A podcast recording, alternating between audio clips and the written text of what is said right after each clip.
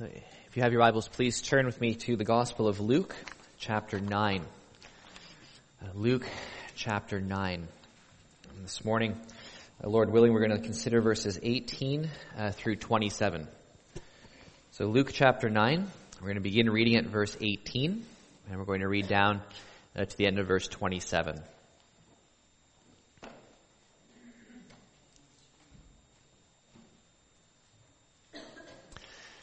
This is the word of the Lord. Once, when Jesus was praying in private and his disciples were with him, he asked them, Who do the crowds say I am? They replied, Some say John the Baptist, others say Elijah, and still others that one of the prophets of long ago has come back to life. But what about you? He asked. Who do you say I am? Peter answered, God's Messiah. Jesus strictly warned them not to tell this to anyone. And he said, The Son of Man must suffer many things and be rejected by the elders, the chief priests, and the teachers of the law, and he must be killed, and on the third day be raised to life. Then he said to them all, Whoever wants to be my disciple must deny themselves and take up their cross daily and follow me. For whoever wants to save their life will lose it, but whoever loses their life for me will save it. What good is it for someone to gain the whole world and yet, yet lose or forfeit their very self? Whoever is ashamed of me and my words, the Son of Man will be ashamed of them when he comes in his glory and in the glory of the Father and of the holy angels. Truly I tell you, some who are standing here will not taste death before they see the kingdom of God. Before we uh, start unpacking this passage together, let's pray.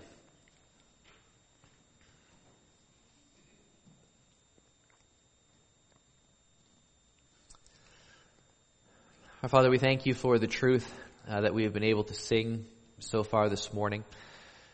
Our Father, we thank you for uh, just the amount of joy and celebration uh, that you give us in your kindness. Uh, we thank you for the gift of life for babies and children. Father, we thank you for uh, the medical work uh, that is going on uh, all around the globe, and that it is not just done for the healing of the body, but that it is done uh, to bring people to the one who can heal their souls. And so, Father, we pray that in your grace you will provide much power and strength uh, to those who are laboring for you wherever they are. Give them encouragement in their hearts. Give them uh, unity uh, on the field. Uh, give them your thoughts and your priorities and your purposes and plan. And lead them and guide them and direct them. And may they see much fruit for their labor. And Father, for us here, we pray at Crestwick that we also will see fruit for our labor, Lord. Uh, not for our own self-glorification, uh, or self-aggrandizement or to feel uh, some sort of self-worth or self-esteem, uh, Lord, may we be a very humble people. Uh, may you receive all the glory for the good that you do. And so, Father, we do commit ourselves to you. We uh, consecrate ourselves to you. We surrender to you and ask that you will, uh, by your Spirit, fully control all of our thoughts and minds, the inclinations of our hearts, our motivation, everything that we are. Help us to truly love and serve you and be a blessing uh, to all those that we meet. Father, for those who are sick, for those who are not able to be here this morning, we just pray that your hand will be upon them. Lord, I pray that you will uh, lead them close to yourself by your Spirit, uh, strengthen their hearts. And Lord, please help also some who have been here faithfully for decades who are no longer able to come out uh, on Sunday mornings. Uh, Father, please help them to know that they are missed and loved, uh, and loved by none, uh, loved by none so much as by yourself. So, Father, be with us. Open your word, uh, feed our hearts, uh, open our minds, help us to understand and to live out your word. Uh, for we ask it in Jesus' name. Amen. Well, this is uh, a relatively familiar section, and as we've mentioned, as we've been working through the Gospel of Luke, and now we're into the ninth chapter, uh, every once in a while we land on these texts and these passages uh, that are often preached on, often spoken about. Uh, many of you would have some of these verses memorized, and so we land on familiar ground this morning. Uh, but one of the things, hopefully, that you've been able to see, uh, if you've been here regularly as we've gone through the Gospel, is that Jesus, wherever he goes, people are amazed and astounded at who he is. But there's also a bit of puzzlement about exactly who he is. Uh, lots of people are recognizing by this time in Luke's gospel that Jesus has power over evil spirits. It's very impressive. Uh, a lot of people recognize that he teaches not like anyone else they've ever heard. He teaches uh, according to his own authority. A lot of people have recognized his ability to heal diseases. And they often will say, here is a prophet from God. Here is someone very impressive. Uh, in fact, we've already just seen earlier last week in Luke chapter 9 and verse 7, Herod, the pseudo king, uh, says, when he hears what all that's going on in verse 8, he says, you know, it's, some are saying it's Elijah, some are saying it's one of the prophets of long ago. In verse 7 of chapter 9, uh, Herod says, some people are saying it's John the Baptist who's been raised from the dead. And so there's all kinds of bewilderment. There's all kinds of questions about who is Jesus. Uh, the Pharisees later on are going to say that his power comes from Satan himself. Uh, other people are saying, no, he's a good man, he's a great teacher, he's a prophet, he's obviously empowered by God, and yet people, they're just not quite sure what to do with him. Uh, who really is he? In fact, just before chapter 9 and chapter 8, Jesus stills the storm when he's out of the boat with a word, with his volitional will. He calms the sea. And the disciples in the boat who have been with Jesus for a long period of time, they've seen him do many things, heard him teach many things, they ask, who is this? Even the wind and the waves obey him. Of course, and the answer is given by the man filled with a legion of demons. So the, the sea is calm, they land on the shore, the man filled with a legion of demons meets them, and the demons cry out, we know who you are, you are the son of the most high God. And so ironically, it's the demons who have more perception into the identity of Jesus than the disciples do at that time. So here Jesus prays. This is one of those emphases we've seen. Uh, one of the theological emphases in Luke is that Luke often mentions Jesus at prayer and usually before pivotal moments in redemptive history. And this is one of those times. Luke mentions Jesus was praying and then he gathers his disciples around himself and he asks them the question, who do people say that I am? And these given a variety of answers. And the truth is, nothing has changed in 2,000 years. Uh, you go out into society and you ask people what they think about Jesus today in this city, and you will get an enormous variety of answers. Uh, there are people who will say that Jesus was a good person, nothing more, nothing less. Uh, there will be people who are very skeptical about whether or not we can know very much about Jesus whatsoever. Uh, there will be people who will say that he's some sort of, you know, Gnostic or mystical guru, you know, an avatar of some kind. You know, when I was at York University a few months ago, uh, doing a dialogue uh, with the Ahmadiyya Muslim uh, community, uh, one of the things that becomes very apparent is that, you know, a lot of the Muslims will say they have a higher view of Jesus than we do. Uh, they say, well, Jesus was a great prophet, and it's disrespectful to the prophet for you to believe that God would allow him to die.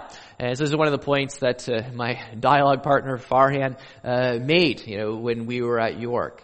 So say, well, well, who is Jesus? I mean, is he a prophet? Is he a good teacher? Is he a guru? I mean, who is he?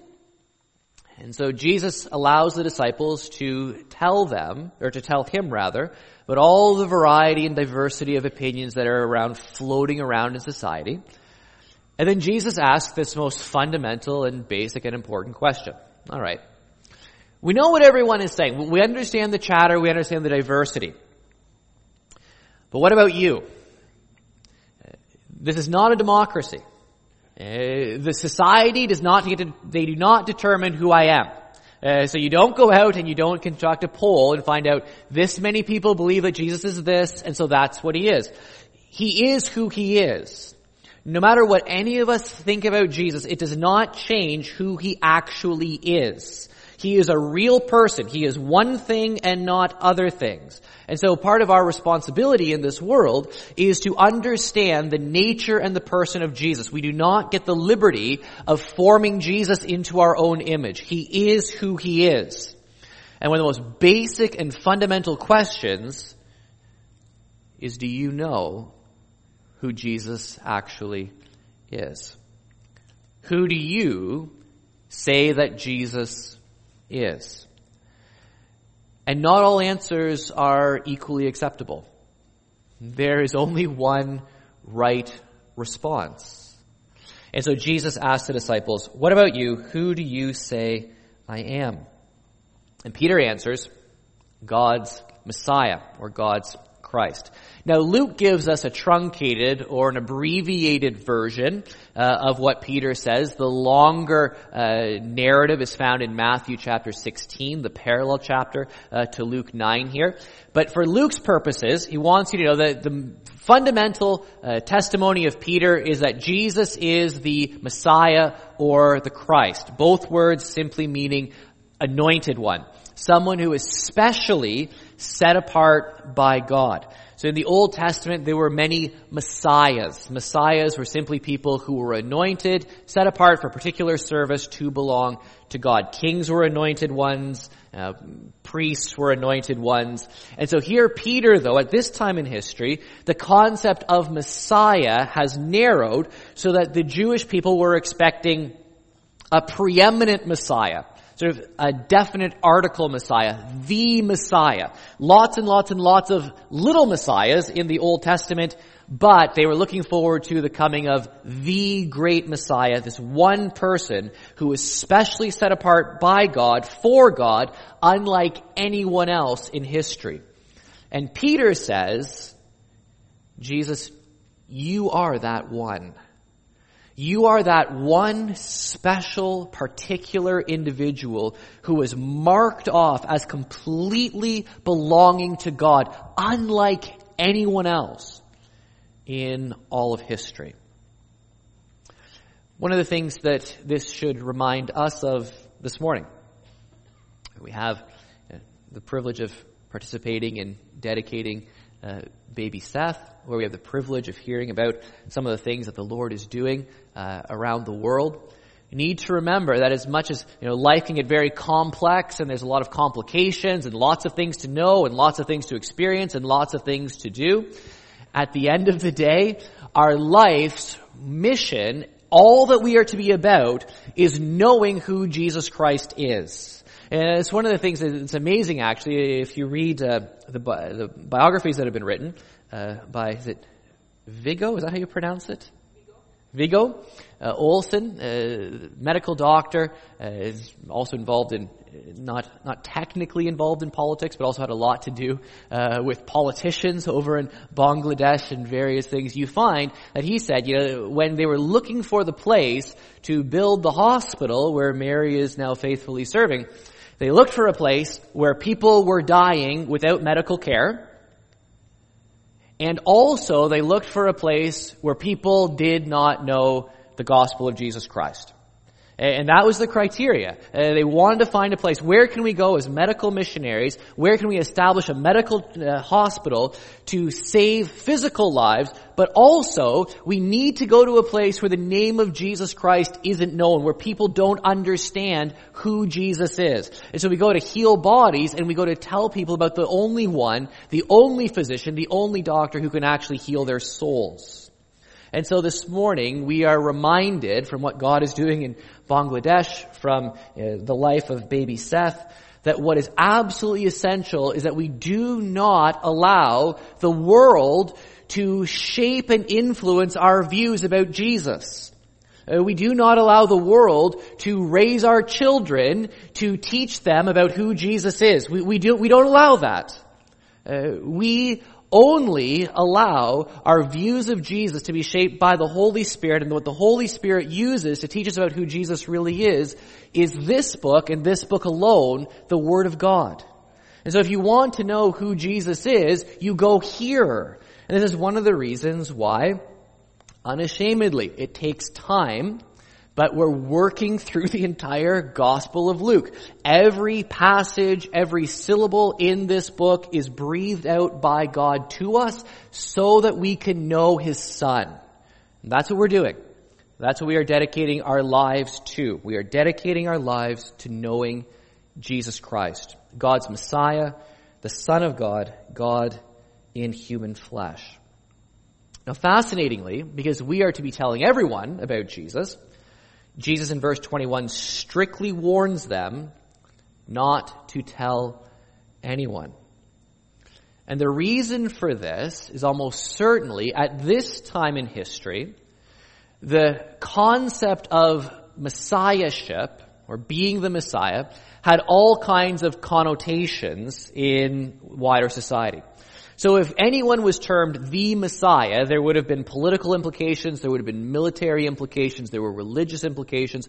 The individual would basically be seen as someone who was supposed to drive out the Romans, drive out the pagans, drive out the oppressing armies, and establish a new temporal kingdom and throne in Jerusalem.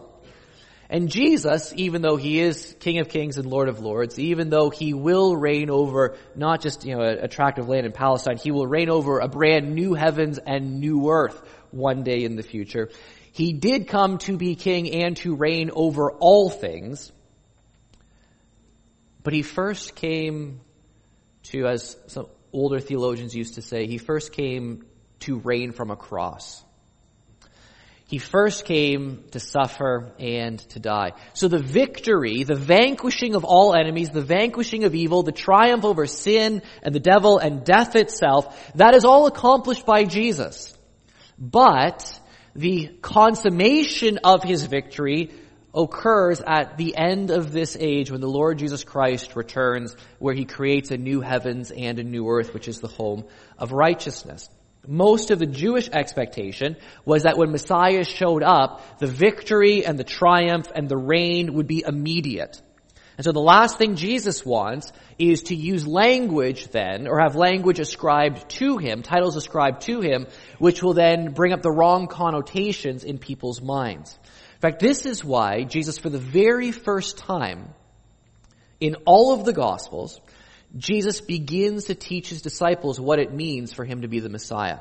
He waits until the disciples understand a little bit, or they understand enough to know that he is the Messiah. But then Jesus says, okay, you know, you're, you're blessed that you know that. You're blessed that you know I am the Messiah of God. But immediately now, you need to begin to understand what Messiahship means because your connotations are wrong. So he tells them the Son of Man must suffer many things and be rejected by the elders, the chief priests, and the teachers of the law, and he must be killed and on the third day be raised to life. So here Jesus teaches them something shocking. Being Messiah means rejection, suffering, and death. And in Matthew's account, we find out that when Jesus teaches this, Peter says, Peter rebukes Jesus. No, Lord, this will never happen to you. In other words, Peter basically says to Jesus, you know what? Lord, you're the Messiah, but unfortunately you don't understand what being Messiah means. I'm going to need to explain it to you. The Messiah doesn't suffer. The Messiah triumphs and reigns. So we're going to go to Jerusalem and you're going to take over because you're the king and you're God's anointed and everything is going to be fine. You'll never suffer and die. You're the Messiah. And Jesus has to rebuke Peter and put Peter in his place, say, no, no, you're thinking about messiahship in terms of the categories of the devil and the world where power and might is all that counts. No, Peter, I am the Messiah. I will reign. I am the king. But first comes suffering, rejection, and death. But notice even here in this first prediction of the passion, the first prediction of his death, Jesus also says, and on the third day he will be raised to life. In other words, long before his death, Jesus also knows about his resurrection. And this is why, you know, he is the great anointed one of God. This is why he is the King of Kings and the Lord of Lords. Death itself cannot defeat him. Death itself cannot stop him. He says, I will die, but I will live again. In other words, I will have victory over all enemies, including the one enemy you didn't think possible to have victory over. I will defeat death itself. I must die and be raised to life. So the world does not understand who Jesus is. Peter here representing the disciples has a partial view but doesn't fully understand all that messiahship entails. So Jesus explains what it means to be the Messiah, but then Jesus also immediately goes on to add something else. Jesus immediately goes on to tell them, I am the Messiah. This is what that means. But now I need to tell you something about what it means to be a follower of the Messiah.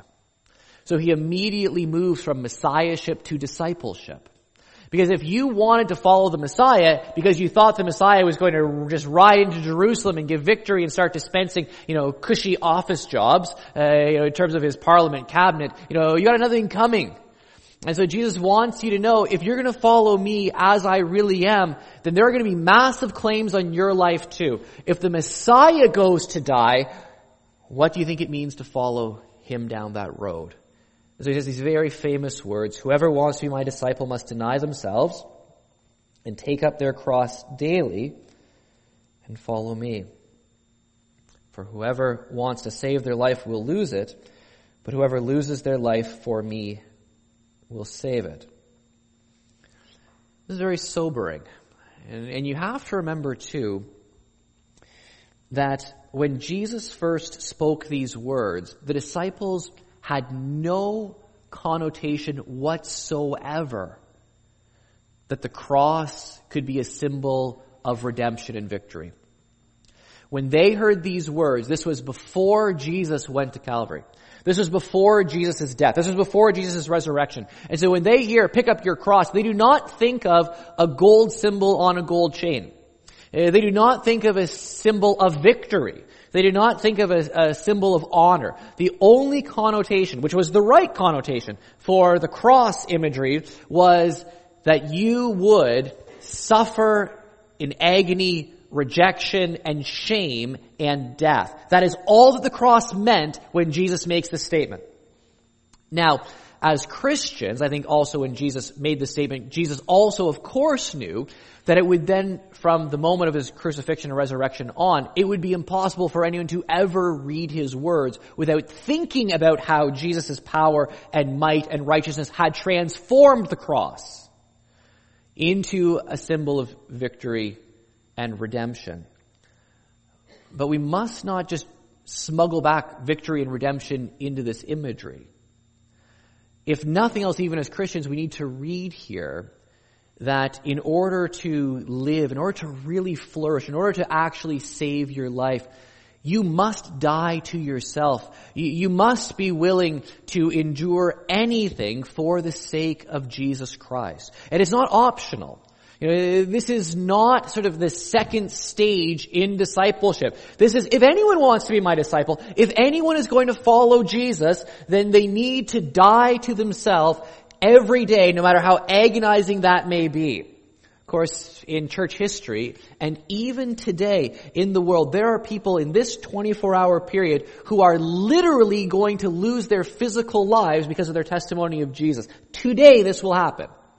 In, in every day of the 20th century, in every day of the 21st century, people have, as Christians have lost their physical lives because they will not recant their belief in the Messiah. Every day that happens. And so we must not also, although the language is metaphorical, we must not think that there is never a literal referent to it. Uh, that is, there are people who will literally die, and who do literally die every day following Jesus. We are called, whether we physically die for our testimony or not, we are still called to dedicate every single moment of our lives to following Jesus. Nothing less. We are to love Him with all of our heart, mind, soul, and strength. Nothing less. We are to give Jesus all that we are. To pick up your cross every day is to resign to the inevitability of your death. In other words, it's like you know, on, on death row when the person uh, starts walking towards the electric chair and they call out, dead man walking. That's you every day if you are a follower of Jesus Christ. You have died to your own agenda. You have died to your own purposes. You have died to your own plan. You have submitted yourself completely to the direction of Jesus Christ. He is your Lord. You go where He tells you to go. You go when He tells you to go. You do whatever it is that He wants of you because you are not independently or autonomously in control of any section of your life if you are a disciple of Jesus Christ. He is your master. He owns you. You were bought at a price. You were bought at the price of His life's blood. And so you say, Lord Jesus, every day I wake up and every day my body is a living sacrifice. I die as I live and I live only for you. The paradox is that it's only in dying for Jesus that you live. But every other, everything that our society and our world tells us about life is a lie. Uh, we are, so people live dead in trespasses and sins. Uh, people are breathing and walking around and talking, doing all the things that they do, but they're not actually experiencing life because life is only found in Jesus. I am the way, the truth, and the life. Now this is eternal life, that they may know you, the only true God, and Jesus Christ, whom you have sent. There is no real life apart from knowing Jesus. It's all an illusion, it's a lie. And so you find, you give up your living death to know Jesus, you come to Him to live and die for Him because He lived and died for you, and all of a sudden you haven't given up anything. You actually enter into real life for the first time and a life that lasts forever and ever and ever. And so the paradox is, you know, we think, oh, this is discipleship is so difficult. Uh, but it's the only life there is. It's the life that you were created and designed to experience. Life is only found in following Jesus Christ to the point where it's actually a bad deal to be given the entire world and to lose your soul, uh, to lose your very self, all that you really are, which tells you an awful lot about the relative value of the world and the relative value of your soul. You as a person are more valuable than everything this world offers. And Jesus Christ infinitely so, much more valuable than everything this world offers. So you take the value of your, of yourself created in the image of God, the infinite value of Jesus Christ, and you relate yourself to Jesus by faith, and all of a sudden that faith, that relationship outweighs all of the value of everything in the entire world. So if you know Jesus, how rich are you? Really? Uh, a couple weeks ago I was reading uh, an article. Mark Zuckerberg. How many of you know that name? Mark Zuckerberg. Mark Zuckerberg is 32 years old and uh, has blessed the world with a volunteer surveillance system that allows everyone to spy on everyone else, uh, even if they hardly know them in any way, shape, or form. So that, because of Facebook, which he invented, I don't have a Facebook account, but you know, my wife has one. We can find out that you know she went to there is some girl in her grade six class who she hasn't talked to in 30 years. Well, it wouldn't be grade six. My math is really bad. Uh, someone, she talked, knew as a little kid, and they can become friends even though they're not really friends and didn't like each other in grade six. And, and through all the miracle of Mark Zuckerberg's surveillance system, we can find out what her third cousin's neighbor had for supper yesterday. You know, like it's, it's amazing. You can find out like that her third cousin's neighbor yesterday, you know, was just wrote something like, sun is shining, you know, ginger ale in my hand, hooray life, you know, or like whatever people write, you know, in terms of their Facebook updates. Great, you know, lots of important stuff there. Uh, so because of how important his contribution to the world is, uh, he has a net worth of $52 billion. $52 billion. Now because I'm bad at math, I didn't do the math, but someone else did. And someone else figured out this.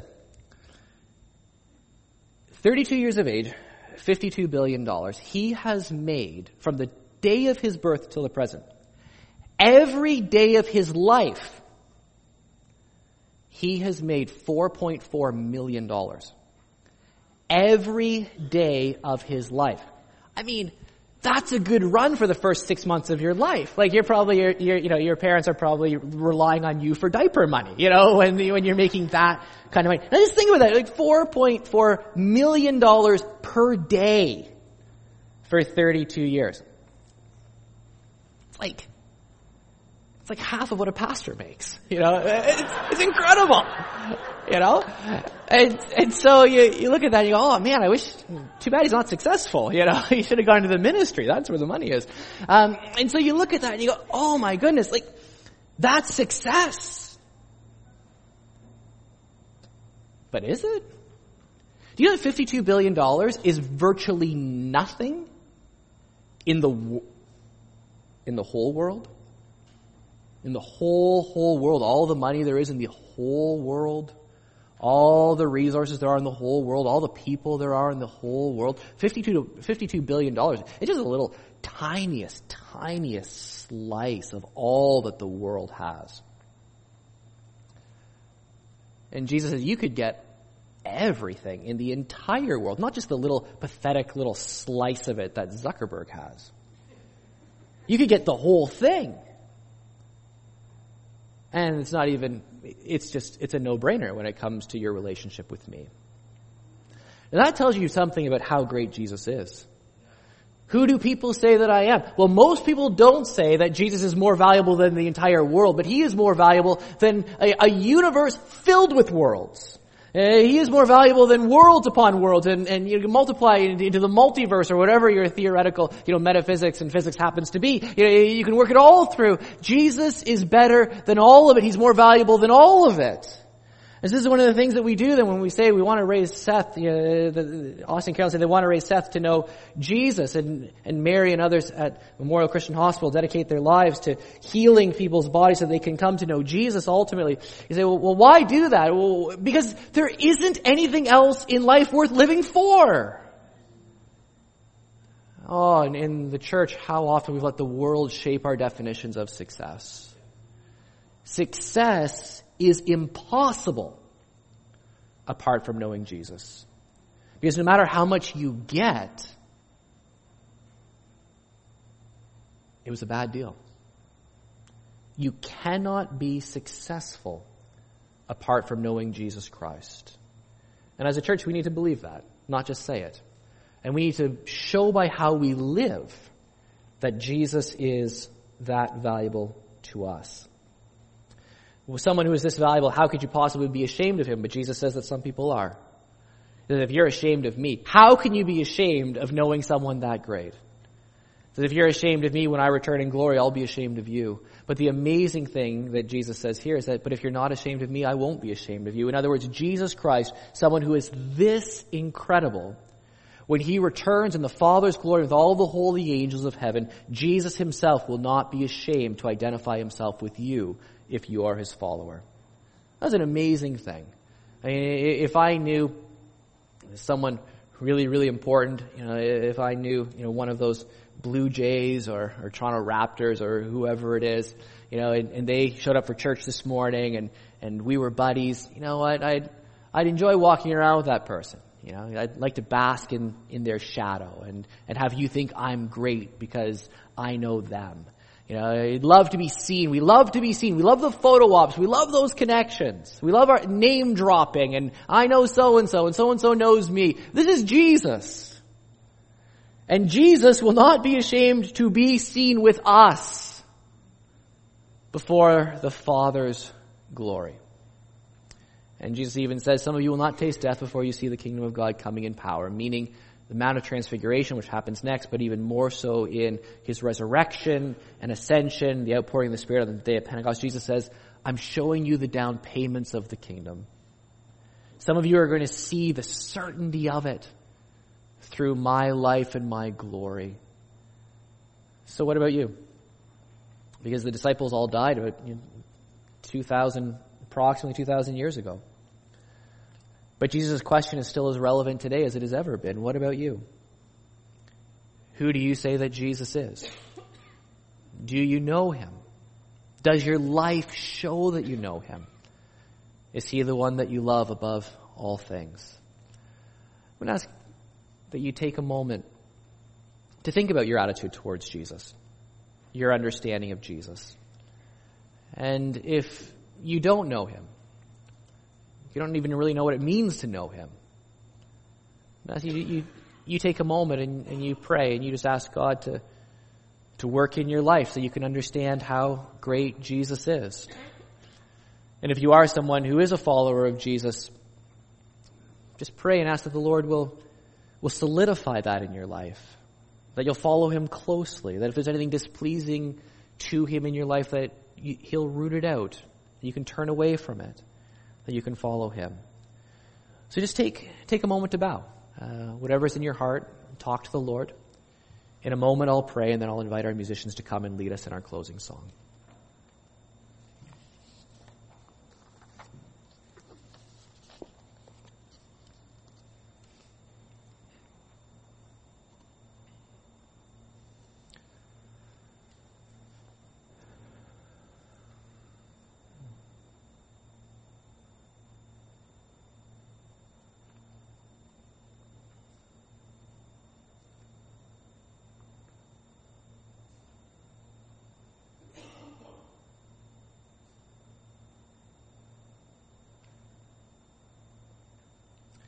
Lord Jesus, above everything else, may we truly know you.